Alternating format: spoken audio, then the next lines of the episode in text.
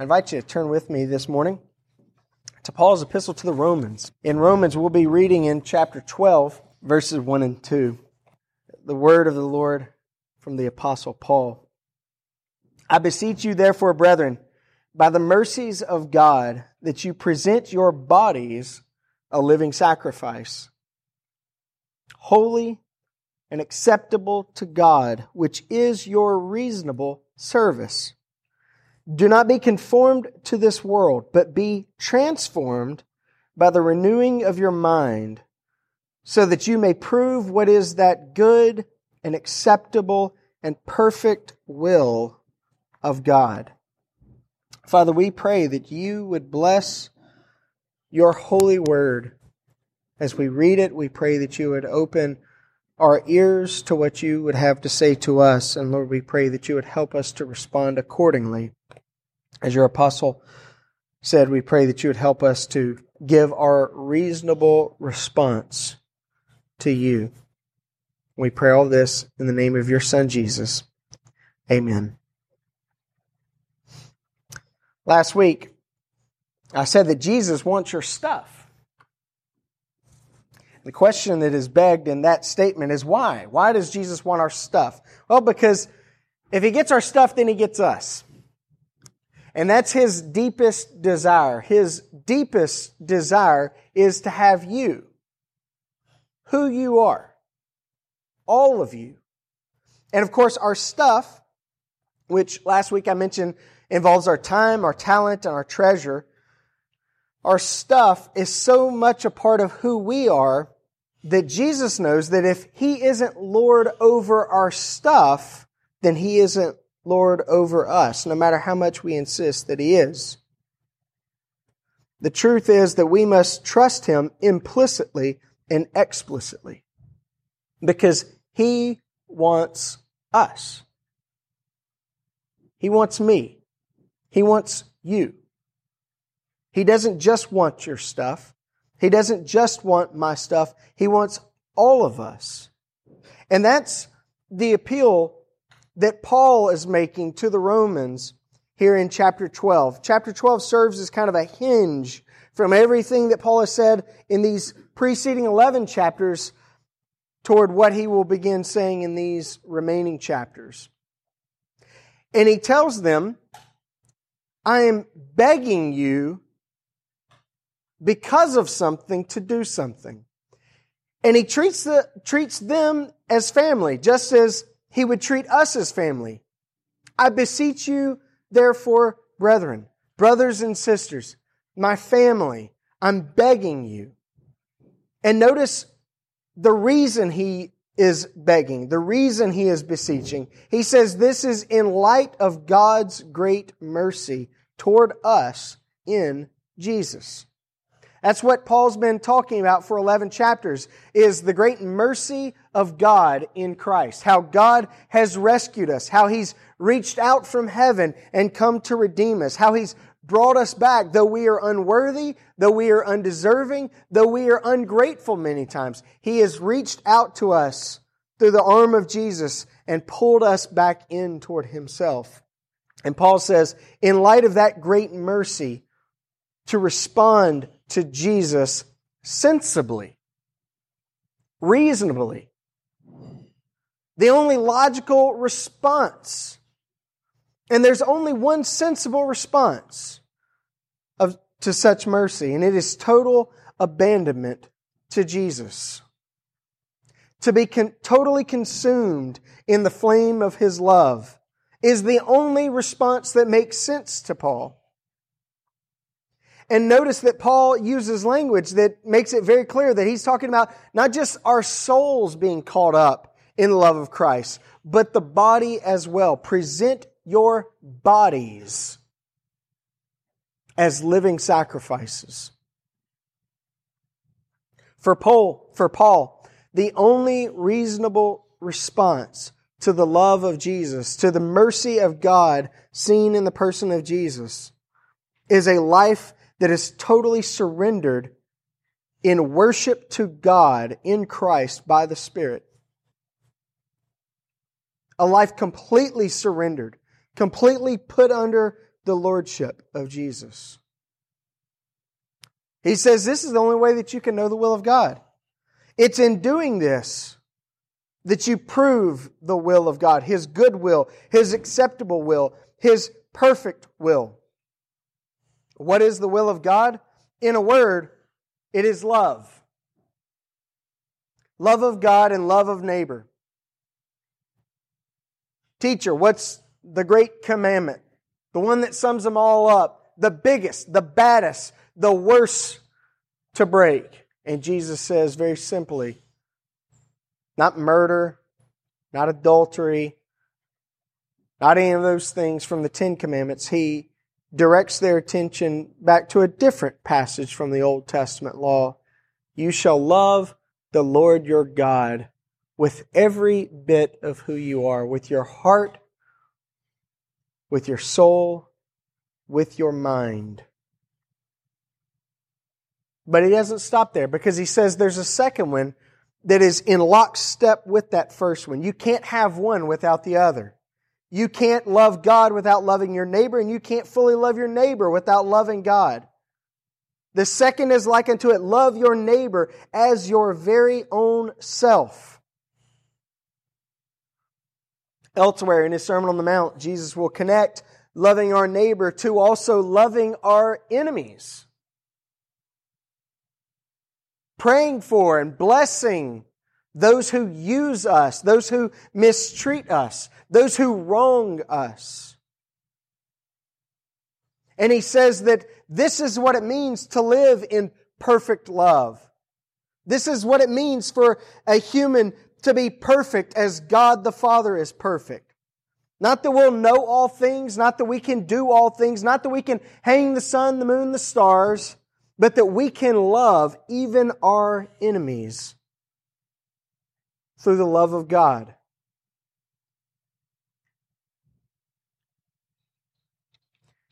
You might have noticed there's not a lot of love on Facebook. Not a lot of love on most social media platforms, especially not Twitter, Banks.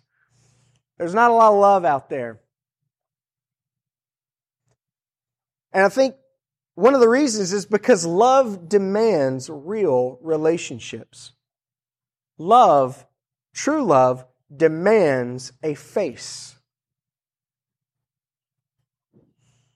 A set of eyes we can look into. A mouth that we can hear. True love demands real relationships. True love of God demands a real relationship with Jesus. And true love of our neighbor demands real relationships with others. I think that's one of the reasons why the agencies that help you support kids around the world, kids living in poverty, to go to school and to be fed in the evenings and things like that. I think that's one of the reasons why they, they, they tend to have letter writing and updated photos and things like that because real love demands some sort of a real relationship. And it's so easy to get connected to multitudes of people and not have real relationships with them and to, to be extraordinarily unloving as people. None of us are past it. According to Jesus, our relationships of love with others is paramount to our relationship of love with God. And so the question I want to ask this morning of each of us is how is your relationship with Him? What's your relationship like? What is the quality and the quantity of your relationship with Jesus. And to get an idea, it helps to ask ourselves three simple probing questions, which I want to suggest to you this morning. The first is quite simply, how much does Jesus have your heart? When Jesus refers to the heart, when the scriptures refer to the heart, they're referring not just to the emotions, not just our feelings. but they're referring to our core. The core of your being. The core of who I am. Our center. The center of our lives. The center from which everything else comes. Remember, Jesus said, out of the abundance of the heart, the mouth speaks. And he also says it's not what you put into your body that defiles you, it's what's already in you. It's what's down in your heart that defiles. And so, how much does Jesus have your heart? Because answering that question goes a long way toward, toward answering the question of how is my relationship with Him? And if we're to answer that question of how much does Jesus have my heart, we've got to think about things like what is my will like? Not the end of life will or living will, but what is my will? Does he have my will? Has my will been surrendered to him and broken by him? Or am I still living a self willed life where I do what I want when I want all the time? Where I live for myself? In fact, I only live for Him because it makes me happier. What about my plans and my priorities? Because your will and your plans and your priorities, they expose what's in the heart. We see our will, we see our plans, we see our priorities, most especially in our finances and in our schedules. Those things that we spend our money and our time doing. They give us a glimpse of our priorities. And Jesus wants the core of our being. He wants our hearts. But that's not enough. Because we said that Jesus wants the totality of our beings. He wants the completeness of our lives. And our lives are more than just what's on the inside. It's more than just the heart. We have to ask ourselves also the question, how much does Jesus have your head? That's an important question that not a lot of Christians think about. Because not a lot of Christians think. Because not a lot of Christians like to think. Thinking is hard, it's difficult, it challenges us. I mentioned a few weeks ago, that's one of the frustrations we have with poetry. You remember reading the sonnets back in 12th grade? Maybe you don't remember reading sonnets back in 12th grade. Well, I was a little bit, that was a little bit more recent in my life than some of you. And I'll tell you, back in 12th grade, I had just fallen in love with reading the year prior. And I entered into British literature in 12th grade and I started reading the sonnets. And there were a couple things. Number one, there was a lot of frustration because you've got that, you've got that nagging frustration of just say what you're wanting to say. Why don't you just say it? You'd have to go home and answer questions. They're like, oh, it's just four simple questions. That's easy. And you get home and spend hours answering those four simple questions of what is the writer wanting you to feel? Why do you think the author of the poem says this? It'll drive you nuts. But one of the reasons why poetry and things like poetry frustrates us is because we tend to not like using our heads. We want life to come easy. We want to grow in Jesus easy, easily. We want to love others easily. We don't want to have to think. We don't want to have to struggle and wrestle. Ideas frustrate us. Jesus insisted that the greatest command in all of Scripture, the sum total of all that God desires for us, is that we love Him with every bit of who we are, including, Jesus makes it a point to tell us, our minds. Love the Lord your God with all of your heart, with all of your soul, and with all of your mind. The Apostle Paul tells us don't think as the world thinks. That's what Paul calls the flesh elsewhere. The world thinks about only what looks good and what feels good, what is self serving. what is self interested, what is self benefiting, what is self aggrandizing.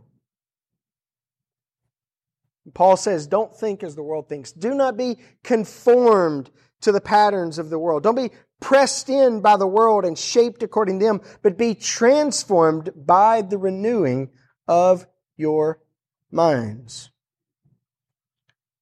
The world seeks what is what looks good, what feels good, and what is self-serving, but Jesus offers us just the opposite. He offers us the cross. In fact, he asks us, "You want to be my disciple? Then deny yourself. Take up your cross and follow me." C.S. Lewis said,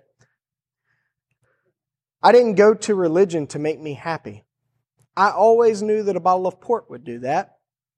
If you want a religion to make you feel really comfortable, I certainly don't recommend Christianity. Because Jesus is the Lord of a cross. And that's the life He offers to us. His broken life on a cross and our invitation to find our lives broken in the cross as well, so that they might be healed. Transformation for Paul comes through the renewal of the mind. A new life, living differently, not being conformed to the patterns of this world, but living a different life. It comes through the renewal of our minds. Paul tells us elsewhere that the mind of Christ is ours in the Spirit. But how does this transformation and this renewal of the mind take place? It takes place by denying ourselves, which is something we don't like to do. Denying ourselves, sometimes perfectly acceptable and good things.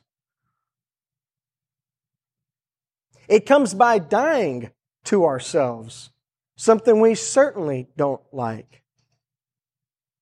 We live among people that scream to us all day long, whether it's through social media or whether it's on the television, through commercials, whether it's in whatever shows or movies we're watching, the books we read. We, we live in a world that, and among people that are screaming to us that we are the sum total of reality that we can define reality for ourselves. We can create reality for ourselves. We can create meaning for our own lives. That we get to determine what is good, what is true, and what is beautiful.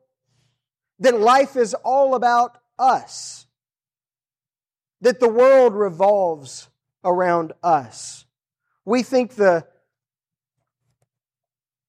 medieval pre scientific folks were nuts for thinking that the, earth was the center of the universe. But we live among people that think that the, that the human person is the center of the universe, that all of life revolves around us. We don't like to die to ourselves. But that's what it'll take for this transformation of life, a life that is lived completely for the Lord Jesus to take place. It'll take denying ourselves. It'll take dying to ourselves. It'll take daily taking up the cross. Going where He leads. And where He leads is to a place of self surrender. Where He leads is to a life that is lived for the sake of others. And it'll take doing what's hard sacrifice. Sacrifice is hard.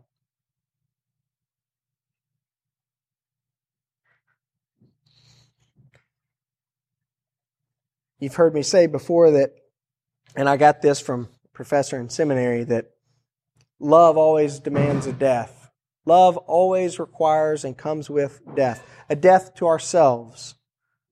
To love someone else means that you have to deny yourself, that you have to surrender some part of who you are for the sake of that other. And those things that are worth sacrificing demand sacrifice. Those things that are worth living for demand that we die to ourselves for them. Not all of us are willing to do that, which is hard. There were plenty of disciples who wandered off from Jesus when he started saying hard things. There were plenty who had followed him, even the evening before his crucifixion, who abandoned ship, said, I'd rather have what I want. The Lord calls us to think as he thinks, to love him with our minds just as much as we love him with our souls, just as much as we love Him with our hearts. And so, how much does Jesus have your heart? And how much does He have your head? I told you that there were three questions that would help us to answer that question. What's the quality, the quantity of our relationship with Jesus? That third question is how much does Jesus have your hands? Sometimes it's easy to love God in our hearts, and it's easy maybe to love Him in our heads. Maybe we tend toward thinking and wrestling with ideas. We tend toward thinking, trying to think as Jesus thinks and see others the way He sees them. But sometimes it's hard for that heart and that head to translate into the hands of our lives. But the hands are what we do. It is our action, the love in action. The hands is, are about obedience. Obedient love in action toward Him in worship and toward others in service. It was one of the church fathers, St. Ignatius of Antioch, who said, We are not asked merely to call ourselves Christians. We are asked to be Christians through our deeds.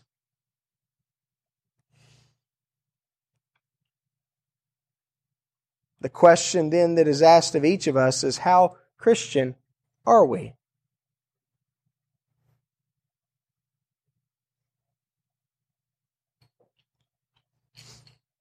It's hard to see, perhaps impossible to see what's in a person's heart or what's in a person's head. But it's easy to see what's in a person's hands and how much a person loves Jesus with his hands. The fact is that He's blessed us beyond what we deserve and beyond what we even realize. We don't even see all of His blessings in our lives. And do we trust Him? Not only in our hearts and not only in our heads, but also with our hands. Are we obediently loving Him? Are we obediently serving others in love?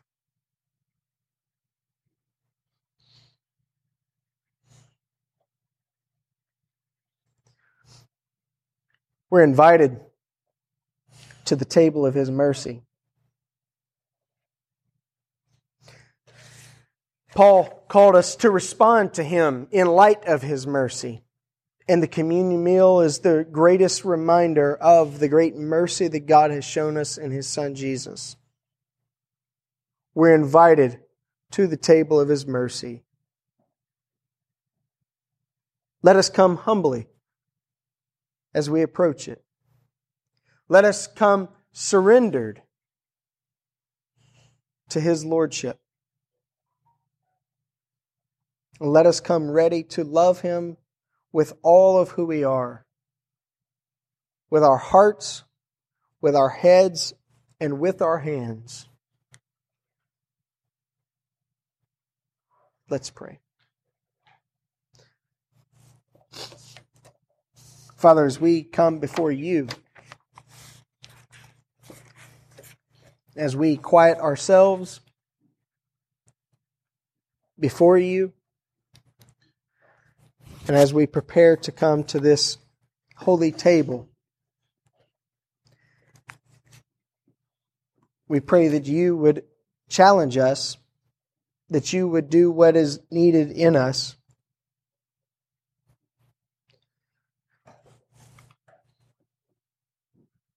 That you would draw us by your Spirit to love you more completely, to serve you more faithfully, to obey you more willingly.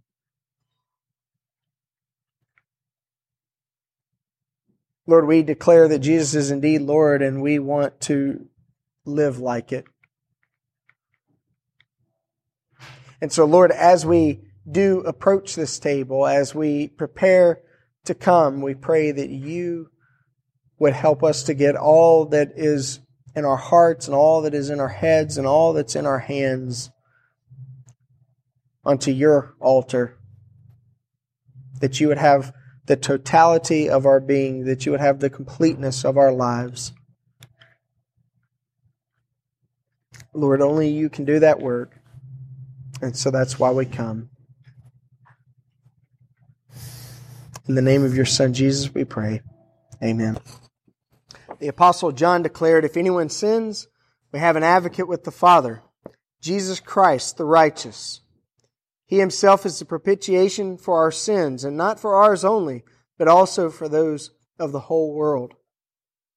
So all who truly and earnestly repent of your sins are in love and charity with your neighbors and intend to lead a new life, following the commandments of God and walking from henceforth in his holy ways, let us bow and humbly confess our sins to our Heavenly Father.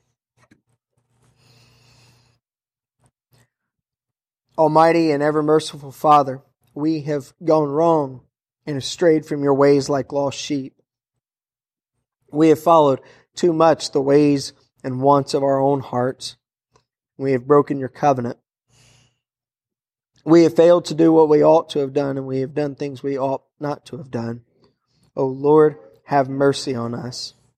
Spare us as we confess our faults, and restore us as we repent from our sins, according to your promises to us in your Son, Christ Jesus our Lord.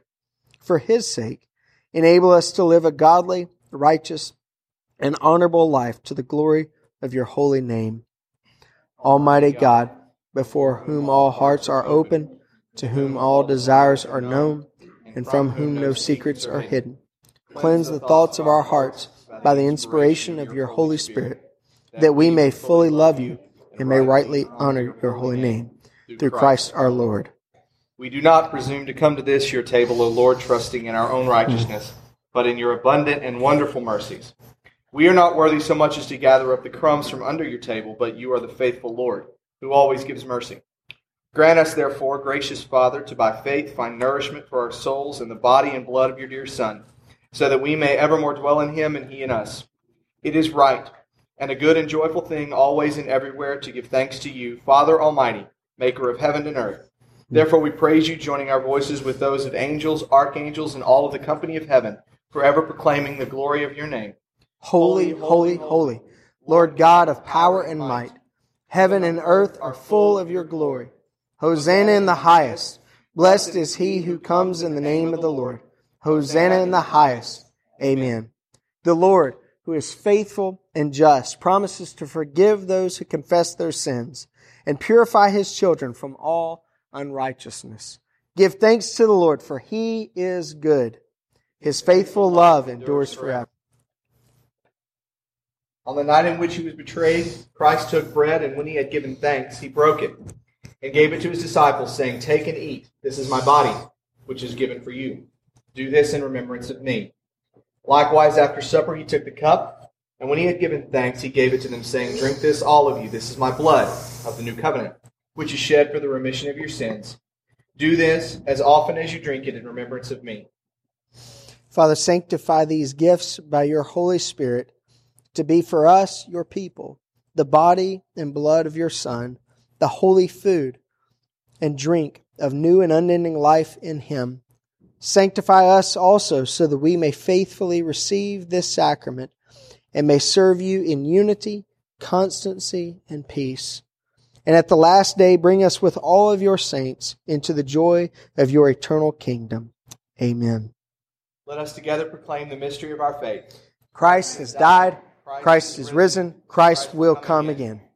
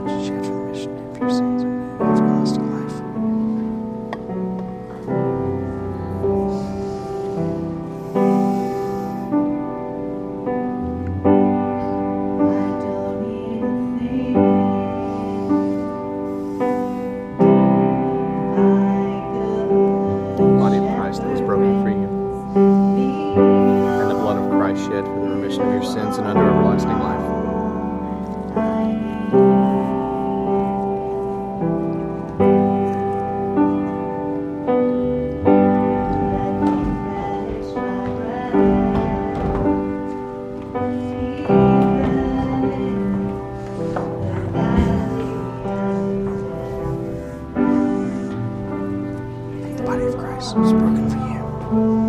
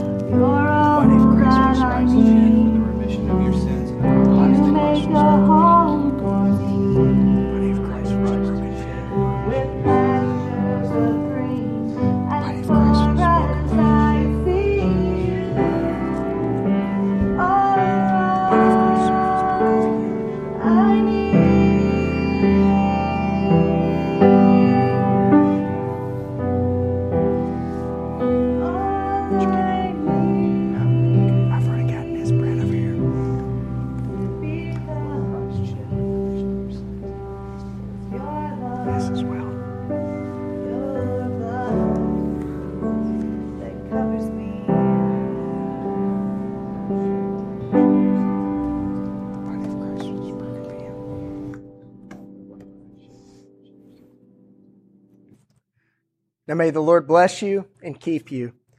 May the Lord make his face to shine upon you and be gracious to you. And may the Lord lift up his countenance upon you and give you his peace. Having been fed at his table, let us go in his blessing. In the name of the Father, Son, and Holy Spirit.